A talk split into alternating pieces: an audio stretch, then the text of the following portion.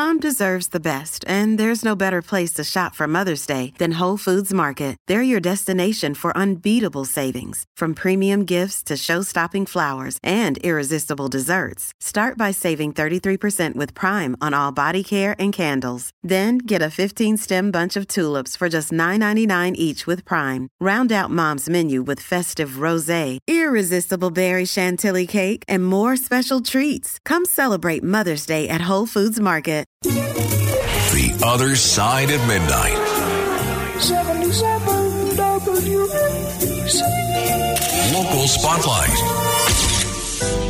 Good morrow, everyone. This is the other side of midnight on 77 WABC. I'm Frank Morano. Thank you for tuning in. I hope you had a nice weekend. We got a great show coming your way for the next four hours. You're going to enjoy it. I think you will anyway. There was one story I saw in the New York Post over the weekend where there was a person quoted, person interviewed in the article where I actually read the story and then slammed my fist on my table because I happened to be reading the paper at the table. And I said, Yeah, that is absolutely right. And it had to do with an interview that Caroline Hirsch from Caroline's Comedy Club did with the New York Post. And she goes on this, uh, I'll call it a rant, but I think she's exactly right about the stench of marijuana on every corner. She said, quote, I have to tell you that it's not only here, but the smell of pot is on every GD corner. I was walking around Manhattan yesterday in the middle of the day. I get off the Staten Island ferry, walk downtown a little bit, and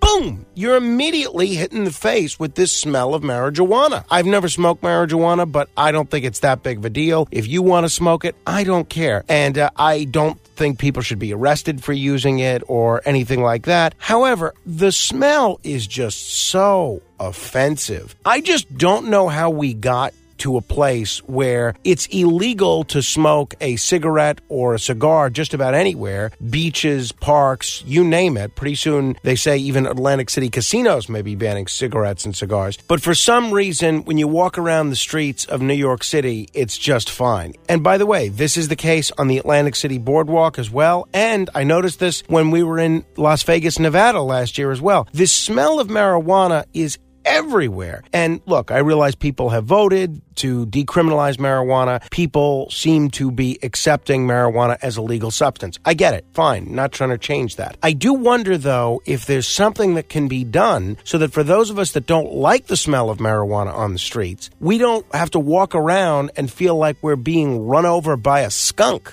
I'm all for civil liberties. I'm all for people doing whatever they want. I'm pretty libertarian in that sense. But when your civil liberties offend my sensibilities, then you're infringing on my quality of life. And I do just wish there was something that could be done about it. I'm sure there is, but uh, as many in this audience will tell you, I'm just not smart enough to think of it. Perhaps you can, and uh, you'll, you can email me, frank.morano at wabcradio.com. That's frank.morano at wabcradio.com. Beam me up. To be continued. The Other Side of Midnight. 77 WABC. Local Spotlight. Good morrow, everyone. This is the other side of midnight on 77 WABC. I'm Frank Morano. Well, tomorrow is election day, and it looks like there is a very good chance that the once unthinkable might occur. We could see the Republicans elect a governor of New York State for the first time in 20 years. It'll be the first statewide election of any sort that the Republicans have won in New York State in 20 years, and it looks like the Republicans are also poised to flip a whole bunch of Democratic state Senate seats. It looks like they're going to flip a whole bunch of Republican congressional seats. We could see more Republican members of Congress than we have in this state in decades, which is really amazing. And New York Democrats realize this. Edward Isaac Dovere has an article for CNN.com. Headline New York Democrats are bracing for stunning election day losses, and they already have a fall guy. This is from the article from CNN.com. Democratic officials and strategists in New York tell CNN they are bracing for what could be stunning losses in the governor's race and in contests for as many as four U.S. House seats, largely in the suburbs. Listen to this. With crime dominating the headlines and the airwaves, multiple Democrats watching these races closely are pointing to New York City Mayor Eric Adams, accusing him of overhyping the issue and playing into right wing narratives in ways that may have helped set the party up for disaster on Tuesday. I don't want to sound like I'm repeating everything I said about Andrew Cuomo last week, but someone needs to send every single Democratic strategist that subscribes to that manner of thinking a mirror. What? You're blaming Eric Adams for talking about crime for the reason Democrats are go- going to lose? How about the fact that people are frightened? People are scared. People are worried about being pushed onto the subway tracks. People can't walk to work without tripping over homeless people. How about you blame Eric Adams for not doing anything to fix the crime problem in New York City? You're blaming Eric Adams for focusing on crime too much? You talk about no self awareness. Kathy Hochul has just run one of the worst gubernatorial campaigns in history, and she has been plagued by one pay to play scandal after another. She refuses to take a position on anything. She agreed to minimal debates in both the primary the general election. It's difficult for me to see a scenario, by the way, in which if Tom Suozzi were the Dom- Democratic nominee, he wouldn't be doing a whole lot better than Kathy Hochul is now. How about you blame Kathy Hochul? Blame Eric Adams for not fixing the crime problem. Blame the Speaker of the State Assembly, Carl Heastie, for pushing through bail reform. But to blame Eric Adams for talking about crime, that's just out of touch with reality. Beam me up. To be continued. The Other Side of Midnight. 77 WABC. Local Spotlight.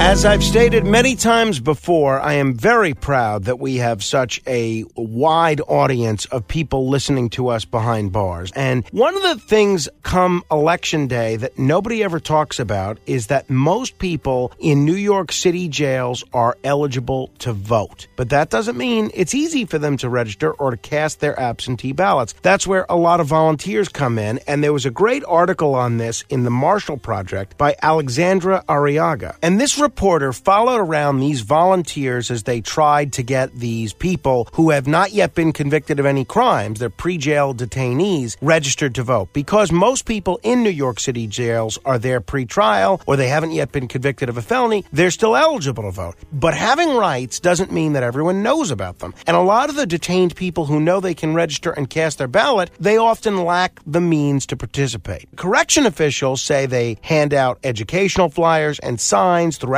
their facilities and put voter materials in law libraries and other centralized locations. But it's this group of volunteers that really deserves a lot of credit. They're mostly from a citywide coalition of activists trying to secure election access for incarcerated people. They manage to visit about one facility a month. They usually go to jails in the Rikers complex. Some are pushing for the Board of Elections to actually establish a polling site on Rikers Island. Another challenge to voter engagement in jails is that people in custody have very limited access to information. How are they going to know anything about their state assemblyman or their state senator? They can't use the internet. And even if the single TV in some reading room plays the news, dozens of men would need to crowd around to watch it. Some of the men that the reporter uh, for this Marshall Project talked to were frustrated by the obstacles to voting. One who had been incarcerated for five months says he registered in time for the primaries but never received an absentee ballot. And there's a whole lot of that that goes on. The bottom line, though, is if you have not been convicted of a felony and you're sitting in jail right now, you can vote in tomorrow's election. Tell the folks at the law library, tell your counselor, tell the COs that you want an application for an absentee ballot if you haven't gotten one yet. Today's going to be the last day that you can get that. There is this huge constituency of people incarcerated who have the right to vote and aren't exercising their right to vote. If you're one of those people that's incarcerated and not voting right now, I got news for you. The only way these conditions are ever going to change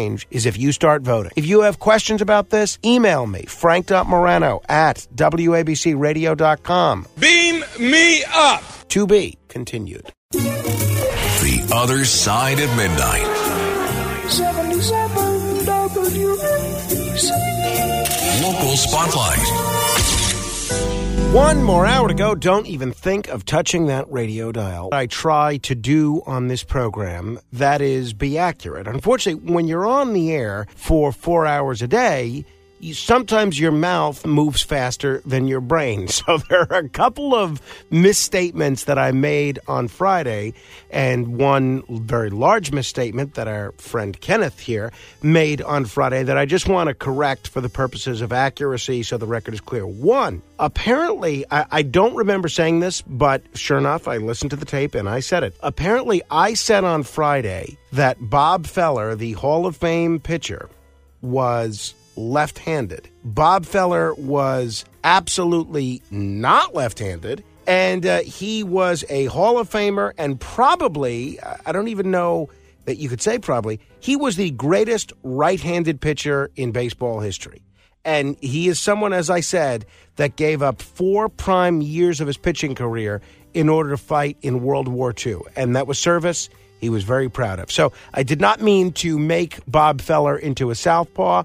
My apologies. Additionally, I did say that I was going to be more tired today than usual because I was losing an hour of sleep. That, of course, makes no sense because in the fall, we set the clocks back. In the spring, we set them ahead. So I gained an hour this week. And I have to tell you, I actually feel great. I love this, and I hope we can keep these clocks on standard time forever. Death to daylight saving time, death to daylight saving time. Additionally, I realize that um, this is something that Kenneth should really be correcting, but Kenneth does the sports, and I was one of the people that said I thought it would be a good idea to give Kenneth this opportunity. Well, uh, apparently on Friday, he said that the Devils lost three to one. That was not true. They had actually won four to three. I have to mention this because if someone, not only did a lot of listeners reach out to me about this, but if someone had a bet on that game and the first score you heard was the incorrect one that Kenneth